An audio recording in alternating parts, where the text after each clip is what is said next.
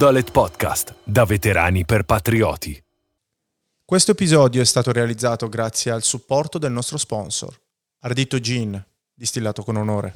Quando sono caduto a terra ho iniziato a sentire altri spari, urla e la, il mio primo pensiero è stato quello di, di tirarmi su chiaramente per, perché se c'erano gli altri miei compagni lì e, e dovevo, dovevo, assolutamente certo. aiutarli in qualche modo, però non riuscivo, non riuscivo a tirarmi su e allora la prima cosa che ho pensato è che fosse uno shock dato dal momento, che fossi spaventato in qualche ah, modo. ok. Allora ho cercato di tranquillizzarmi, ho detto Luca sta calmo, ho cercato di respirare con calma e poi ho detto ok, adesso, adesso mi tiro su però. E ti eri accorto di essere stato ferito o, o, di essere stato ferito così gravemente?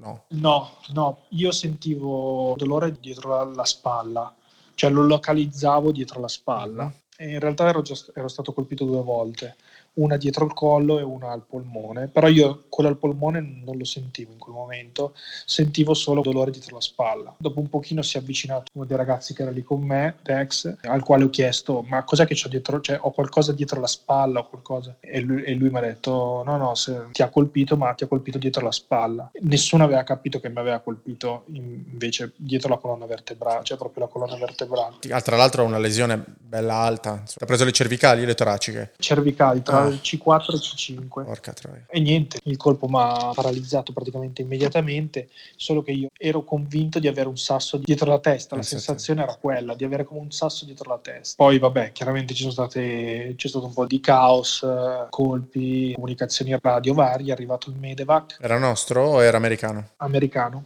ricordo il medico americano che mi chiedeva di muovere i piedi per essere portato via e io provavo a muovere i piedi ma non, non, rispondeva, non rispondeva, più niente. Polmone te l'hanno tappato? Sì, poi è stato eh, sigillato. Ti hanno anche intubato il polmone? Ecco, bravo, sì. Ah, ok. Ti, ti hanno fatto, insomma, sì, ti hanno messo un tubo in un polmone. E niente, io quando ero lì a terra continuavo a pensare, ma come cazzo è che ho visto tutti e non, non ho visto Luca? Cioè, erano passati di lì chi per un secondo, chi per chiedermi come stavo, chi per parlarmi, tutti tranne Luca. Hai chiesto di lui? No, in quel momento no. Però ho incominciato a pensare che fosse successo qualcosa. Ti sei fatto la conta di chi eravate e giustamente ti mancava lui. Ho cominciato a pensare che fosse successo qualcosa. Poi appunto quando, dopo che il soldato americano mi aveva chiesto di muovere il piede e mi ha caricato sulla barella insieme agli altri per portarmi via, mi è caduta indietro la testa e ho visto che c'era un altro corpo per terra e ho capito che era lui. Sono stato caricato sull'elicottero, sono arrivato fino...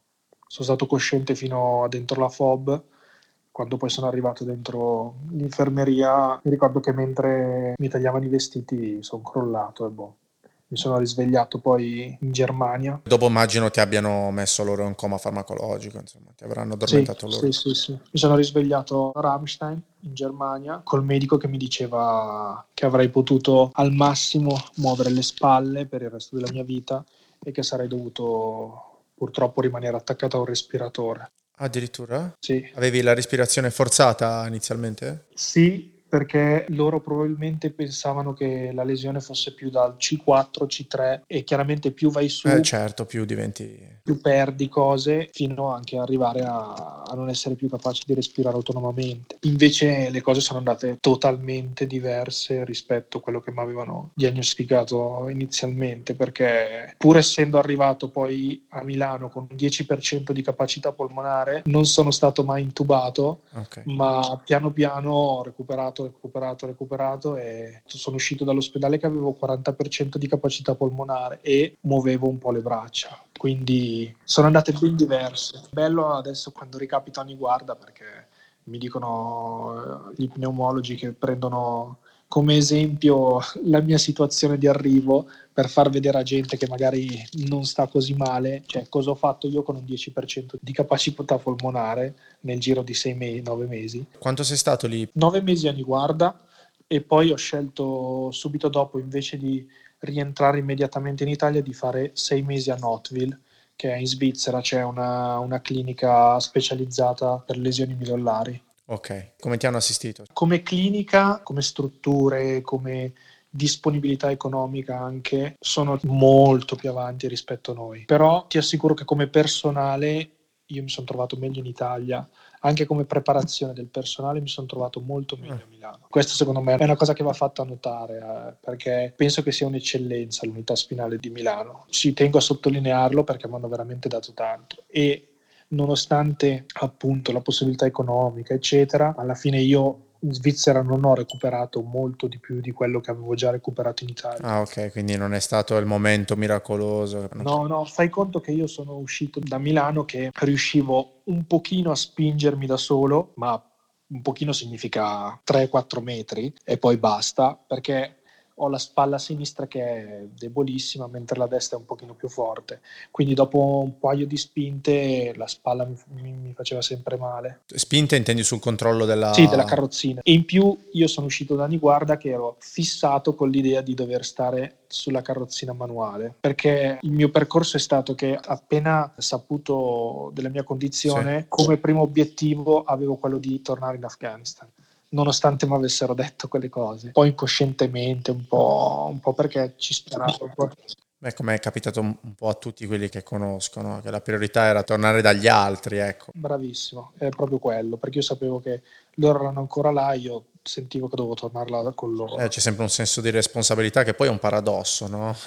Sei quello messo peggio e stai lì a preoccuparti per gli altri, perché io credo poi dipenda dal fatto che tu non vuoi che quello che è successo a te succeda a loro. Ti scatta questa cosa dentro, questo bisogno. E quindi niente, io ho iniziato poi la riabilitazione, gli anni guarda, fai conto che i primi periodi, il massimo della mia riabilitazione era scendere dal letto per essere messo sulla carrozzina un massimo di 4 minuti e poi dovevo tornare a letto perché non, non ce la facevo. Con i dolori? Dolori e poi pressione e perché ero rimasto tanto tempo sdraiato quindi facevo una fatica bestiale. Ah, okay. Dai loro fallo due o tre volte a settimana alla realtà che poi per me era fallo due o tre volte al giorno pian piano sono passato da 4 minuti, 10, 20, 30, un'ora. Sì, loro hanno degli standard molto protettivi, eh. generalmente parlo sì, delle equip mediche, hanno dei riferimenti fatti su tabelle relative ai civili. Normalmente poi i militari si bruciano tutte le tappe perché insomma sono in forma fisica, sono giovani, atletici. Ecco. Sono testardi soprattutto. Eh,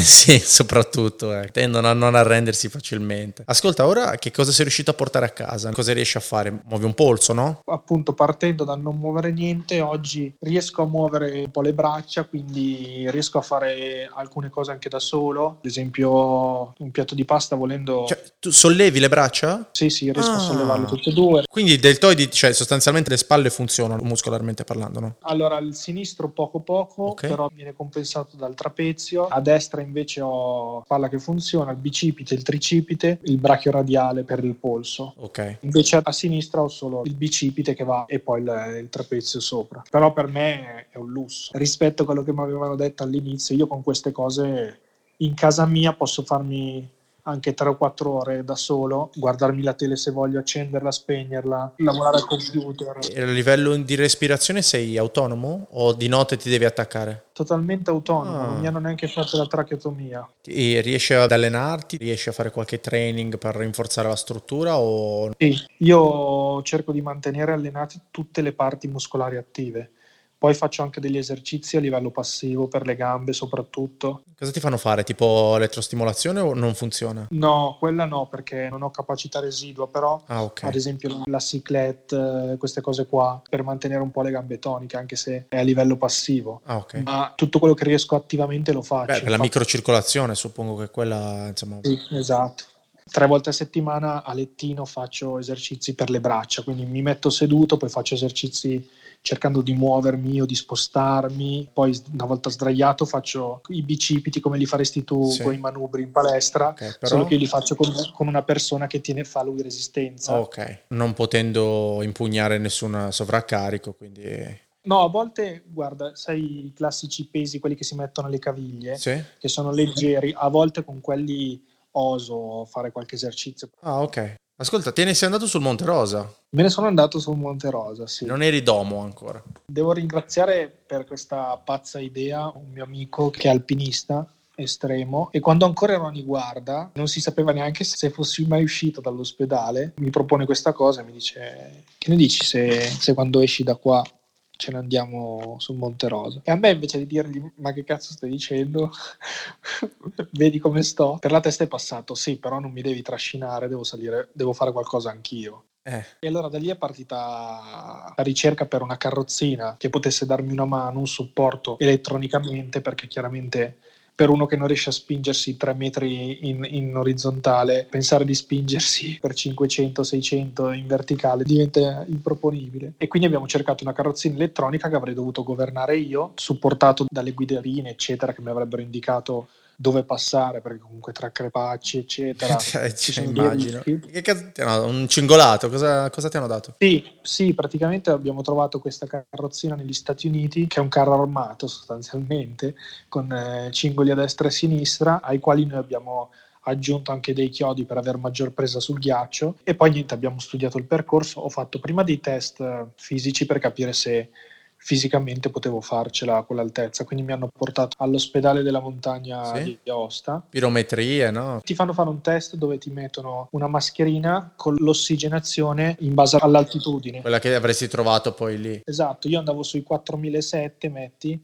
più o meno, loro me l'hanno portato a 5.000 per vedere come il mio corpo avrebbe reagito e soprattutto i polmoni. Ho fatto questi test, dopodiché abbiamo iniziato a pianificare tutto nel dettaglio e poi siamo saliti. È stato bello, è stato molto emozionante. La prima parte sono andato a mille, nel senso che non riuscivo neanche a realizzare quello che stavo facendo. Andavo, sapevo che dovevo andare, la mia missione era quella e non stavo più di tanto a pensarci. L'ultimo pezzo del tragitto, quello dove c'è la pendenza massima, ci sono anche delle foto belle, sì, belle toste. Sì, sì, Tra l'altro si salito a 4,554, sei andato al rifugio di Capana Reggio Margherita, sono stato pure io, che è il rifugio più alto d'Europa. Esatto. Quell'ultimo pezzo lì praticamente c'era la gente che ha tagliato un percorso che normalmente viene fatto a zig zag perché è ripidissimo, non lo puoi fare chiaramente taglia, okay, in linea retta sì. andando su. Certo, certo. Però io con la carrozzina quel lavoro non lo potevo fare, dovevo andare su dritto. Quindi anche le guide alpine che erano con me, i soccorritori, hanno dovuto farlo come me. Solo che ci sono io praticamente che sono drittissimo, con la testa quasi appoggiata al pavimento all'incontrario, che sto andando su. Eh, per la pendenza. Esatto, e loro che sembra che si stanno arrampicando in parete verticale, piantando i ramponi dentro con, i picconi. Ecco, lì a metà di quello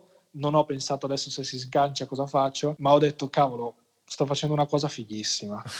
E niente, e, e, mi sono goduto gli ultimi mesi. Hai respirato autonomamente o ti hanno dato ossigeno? Ho respirato tutto il tempo autonomamente. Ah. Infatti, il medico che mi seguiva col saturimetro per l'ossigenazione del sangue, arrivato in cima, mi ha detto: Guarda, che secondo me c'è più ossigeno tu del sangue in questo momento di tutti quelli qua. Quanto ci hai messo? Quattro ore. Eh 4 ore qualcosa. Beh, credo sia un caso più unico che raro, no? Mi hanno detto che sono il primo tetraplegico a, a fare una cosa del genere, a salire lì al rifugio Margarita, ma a salire così in alto. E vorresti provare qualcosa di simile? Guarda, io sono sempre disponibile a fare cose fuori di testa, con la giusta compagnia. Ascolta, ma hai una casa particolare, no? Sì, vivo qua a Gravellona Lomellina in questa casa domotica che mi è stata donata dagli alpini. Dopo l'attentato è iniziata questa raccolta fondi perché io uno dei problemi principali che avevo ai tempi era che vivevo con mia madre qui, vivevamo in un appartamento al primo piano senza ascensore, piccolo tra l'altro, e quindi ci sarebbero stati parecchi problemi eh, per immagino, me. Certo. Soprattutto perché, come dicevo prima, inizialmente si prospettava una vita sdraiato in un letto muovendo solo le spalle in un posto dove non, non si sapeva neanche se ci stava a letto. Gli alpini, l'allora presidente dell'Associazione Nazionale Alpini, hanno iniziato subito con questa raccolta fondi per cercare di costruirmi la casa. Io, io sono rimasto senza parole per quello che hanno fatto per me. Come è venuta? È funzionale? Ti dà abbastanza spazio per muoverti? Assolutamente, è grande, totalmente accessibile. Io dentro casa mia riesco a fare praticamente tutto quello che voglio. Ah, ok. Qualunque cosa. È molto bella come cosa che l'ANA poi sia intervenuta dove poi magari lo Stato non riesca ad arrivare. Ecco, credo sia una cosa bellissima e tra l'altro penso che poche associazioni, se non nessuna, riesca poi a raggiungere degli obiettivi di questo tipo. Molto bello, insomma, che ci sia questo mutuo supporto tra alpini, una cosa molto bella. C'è anche tra i parcautisti, eh, per carità. Sai, in tanti altri reparti è proprio legato un po' al reparto, no? È il reparto che si prende cura di te, no? Quando succede qualcosa al nono sono quelli del nono, gli altri reggimenti. Invece gli alpini sono una, un ente superiore, no? che non, non, gli interessa poi dove hai prestato servizio, in che anno, cosa hai fatto, insomma, alpino sei e sei sì, diventato esatto. alpino sei, no? Cosa bellissima, una cosa davvero stupenda. Senti, poi in realtà in questa casa ci mancava un bimbo e ci avete messo dentro la bianca. Esatto, con lei adesso è, è piena. Come vive la situazione del papà? Lei la vive benissimo, con totale naturalezza. Essendo nata che io ero così, lei semplicemente si è adattata a quella che era la mia situazione. E quindi ho fatto più fatica io in certe situazioni perché ero abituato ad aspettarmi certe cose da me stesso, a voler le cose fatte in un determinato modo perché le ho sempre viste fatte così che mi sono bloccato. E lei invece andava oltre questa cosa quindi se io non, per assurdo non trovavo la, la, la forza o il modo di, di tirarmela in braccio per potermela stringere a un certo punto lei di sua spontanea volontà ha iniziato a arrampicarsi sulle mie gambe, eh, certo. salire su e prendersi quello che voleva. Quindi... Piccoli animali. Esatto, è un rapporto speciale che mi dà tantissima forza. Ascolta, tu sei nel gruppo sportivo paralimpico della difesa, no? Sì. Vivi da atleta sostanzialmente. Nel 2017, interfacciandomi con un ragazzo che era già atleta del gruppo sportivo, ho scoperto il tiro a segno, nel senso che non avevo mai più preso in considerazione la possibilità di fare qualche sport perché ho recuperato talmente poco che gli sport che ho provato, tipo anche solo andare in bike, sì. non riuscivo a farli perché la mia spalla sinistra dopo un niente cede male, quindi sì. non, non, riesco a fare nulla e a destra non ho abbastanza forza. Quindi ho provato un po' di giochi, un po' di cose, ma non, non riuscivo a fare nulla. E poi è, è venuto fuori questa ipotesi del, del tiro a segno, c'è la possibilità di avere questo tavolino con una molla che tiene la parte avanti del fucile, sì. sorregge la parte avanti e simula le vibrazioni che tu avresti normalmente tenendolo anche con la mano. Ok. Quindi niente, ti ritrovi a sparare utilizzando solo una mano nel mio caso. Sono entrato a far parte del gruppo sportivo nel 2017, subito dopo aver iniziato a sparare però poi ho dovuto affrontare una pausa che bella lunga perché fisicamente non ero in grado di sostenere gli allenamenti, di sostenere le gare. Anche solo stare appoggiato sui gomiti per un'ora e mezza, mettiamo, perché la gara dura un'ora, però tra una cosa e l'altra un'ora e mezza, per me era, era tantissimo. Quindi sei ripartito da una preparazione fisica? Esatto, quindi ho, ho fatto praticamente per un anno e mezzo degli esercizi specifici solo sulle posizioni che dovevo tenere, sforzi che dovevo fare, i muscoli che avrei utilizzato. Respirazione, immagino, insomma, col tiro. Respirazione, sì, ma soprattutto proprio a livello fisico, perché io arrivavo a fine allenamento che non, cioè dovevo buttarmi a letto e dormire ah. perché non ne avevo più. E poi dopo tutto questo periodo invece ho ripreso a sparare, non sono mai più salito sulla carrozzina da tiro, non mi sono mai più messo in posizione di tiro ma dopo un anno e mezzo di preparazione ho detto adesso ci riprovo e subito dalla prima volta ho visto che ce la facevo fisicamente, che potevo star lì anche due o tre ore ho detto ci siamo. E ti mancava quella parte lì specifica, insomma il corpo andava adattato a quello. E quindi ho iniziato di nuovo, lì è iniziata la mia ricerca alla posizione ottimale che è la prima cosa che devi fare e ci vuole veramente tanto perché tra altezza del tavolino, l'inclinazione, la posizione del calciolo, l'estensione, la posizione del guanciolo, la sensibilità dello scatto, la forma del grilletto, la posizione certo. dell'ottica. Tra l'altro il grilletto come lo trazioni? Cioè la leva di sparo come la trazioni? Praticamente scende giù in verticale poi forma una sorta di C okay. che si va a inserire all'interno della mia mano e io avendo questo movimento del polso, questo leggero movimento del polso, riesco a portarlo, a trazionarlo e portarlo a scattare. Ho una sensibilità diversa rispetto a chi può farlo col dito, chiaramente. Percepisci la resistenza con il polso della forza da applicare? Sì, esatto. Ah, okay. Pian piano, pian piano, lavorando sullo scatto, io oggi tranquillamente mi faccio tutto il mio primo tempo, arrivo in trazione del secondo e quando decido di sparare sparo. Cioè sono arrivato ad avere una sensibilità oh importante. E hai già fatto qualche competizione particolare? Ho fatto un campionato italiano il primo anno che ho iniziato, era andato abbastanza bene per essere stato la prima grande competizione a cui ho partecipato di squadra, eravamo arrivati primi. Adesso viaggio su dei punteggi che sono di 3 o 4 punti sotto quello che normalmente fanno gli atleti paralimpici della nazionale. Eh, tu ambisci ad arrivare in nazionale? Io come primo obiettivo quello di riuscire a entrare in nazionale, quindi accorciare, a recuperare quei, quello scarto che ho adesso per riuscire a, ad alzare ulteriormente l'asticella. Stai andando su veloce con i risultati, no? Andando veloce anche perché, come ti dicevo, mi sto allenando parecchio, alla fine sono tutte settimane impegnato tra il tiro vero e proprio, la preparazione fisica e la meditazione, perché quella a livello psicologico devo fare un, un lavoro particolare, perché comunque tu in gara devi saper gestire al meglio le tue emozioni, cioè se tu hai fatto un 10.9 o hai fatto un 10.4 devi sparare il colpo successivo come se fosse il primo colpo che tu spari quel giorno. E ti aiuta? Meditare? Sì, tantissimo. Come l'hai scoperto? Allora, l'ho scoperto tra virgolette per caso, leggendo un libro di Niccolò Campriani. È stato per anni la nostra punta di diamante a livello di tiro a segno ah, okay. con la carabina. E lui ha scritto questo libro che è Ricordati di dimenticare la paura. E in questo libro lui parla appunto della meditazione, di come l'abbia aiutato, eccetera. E suggerisce anche dei libri, ulteriori libri. E io ho iniziato a leggerli e ho intrapreso questo percorso e ho visto che mi aiutava tantissimo perché impari a gestire le tue emozioni, impari a, a controllarle. Ti sei fatto guidare da qualcuno? Sono partito autodidatta, al momento invece sono seguito da una persona okay. che mi dà una mano. Sì. No, magari qualcuno anche non ha problemi di disabilità, magari è un tiratore è una cosa che può essere utile, ecco. E, e, l'arma invece te la passa Forza Armata, te la sei scelta? Lì ho preso io, è stata tutta una cosa che ho fatto io per conto mio. Che poi sono molto molto custom, ecco, come dire, sono molto personalizzate, perché...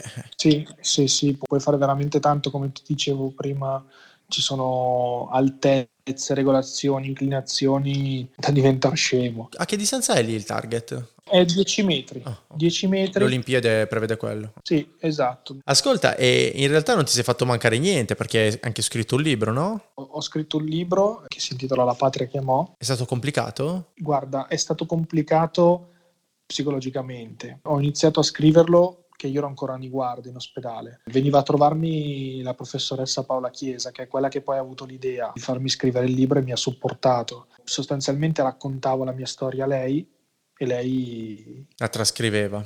Sì. Ho sempre ritenuto di aver fatto solo il mio dovere in Afghanistan. Nel corso del tempo mi sono reso conto che per quello che ho affrontato e quanto, quanto è accaduto... Hai dato tanto Luca, hai dato tanto. Sì, però anche nei, nei, confronti di Luca fosse una storia che alla fine andava la pena raccontare, quindi è quello che mi ha spinto poi a scegliere di raccontarlo, di scrivere, di metterlo giù e, e scrivere il libro con Paola. Sentivo appunto di doverlo soprattutto a Luca per mantenere vivo il suo ricordo. Io tra l'altro vorrei dire una cosa, forse è una cosa di cui si parla poco. Io dopo che sono tornato a casa, dopo due anni che sono stato tra Milano e Notville, sono stato travolto dall'onda di tutto quello che mi era accaduto, perché io per due anni ho tirato avanti ponendomi un obiettivo dopo l'altro, quindi prima cercare di recuperare per tornare in missione, sì. poi cercare di recuperare per andare a casa al massimo della forza, poi arrivato a casa quando mi sono fermato mi ha travolto tutto. Ho dovuto confrontarmi con lo stress post-traumatico di quanto era avvenuto. Ci hai messo due anni per metabolizzare quello che era successo, insomma. Io in realtà ci ho messo due anni per sentire quanto mi era successo. Per due anni sono andato avanti come una macchina e una cosa di cui non ho parlato mai con nessuno in realtà, una cosa che non ho approfondito granché, però secondo me è giusto, uno non si deve vergognare di questa cosa. Ci sono momenti in cui dobbiamo saper chiedere aiuto, quando si vivono certe esperienze eccetera può capitare che uno non abbia la forza per andare avanti da solo con le proprie mani. Chi ti ha supportato in quella circostanza? La tua famiglia? Ho avuto modo di incontrare una persona, una, una psicologa. Sì che mi ha seguito, che ho scelto io per conto mio, con cui vado avanti il percorso per conto mio, però che ha saputo starmi accanto nonostante tutto. Io avevo paura, forse vergogna eh, di non essere capito. Questa è una cosa che spesso capita a noi, militari perché abbiamo vissuto certe cose che non tutti possono capire. Sì. E quindi io avevo questa paura nei suoi confronti.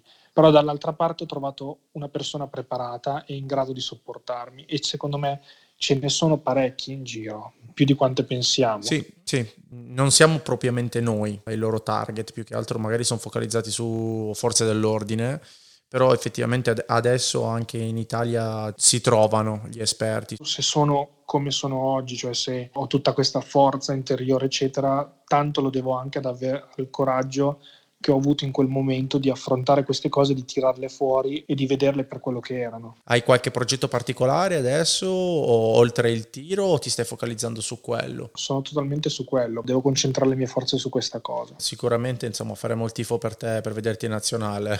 quando succederà? Perché succederà, io dirò, ah, ma sai che l'ho intervistato quando ancora non era in nazionale e ne avevamo parlato. Però, okay. quando inizierai a vincere mi farò bello io di questa cosa qua. Ottimo. Va bene. Ascolta Luca, ti volevo ringraziare, sei abbastanza occupato, hai appunto questi allenamenti così, sei riuscito a ritagliare un po' di tempo, ti sei dedicato anche un po' a raccontarci questa cosa qui, al di là del fatto che giustamente poteva piacere o non piacere condividerla con gli altri, insomma sono particolarmente contento insomma, che ti sia andato di parlarne. Mi ha fatto tantissimo piacere dell'opportunità che mi avete dato. È giusto che rimanga questa memoria storica, per quanto magari sia estemporaneo quello che ci siamo detti, tra 30 anni spero che i giovani che ascolteranno questi podcast podcast perché ora insomma sono eterni e ascolteranno tra 30 anni quello che ha fatto Cabarisonzi nel 2011. Allora via, ti auguro una buona serata e quando torna a casa insomma braccia bianca da parte nostra. Va bene, sarà fatto, grazie mille. Ciao, un abbraccio. Ciao, ciao grazie. Ciao. Grazie a tutti per l'ascolto e visitate il sito del nostro sponsor www.arditogin.com.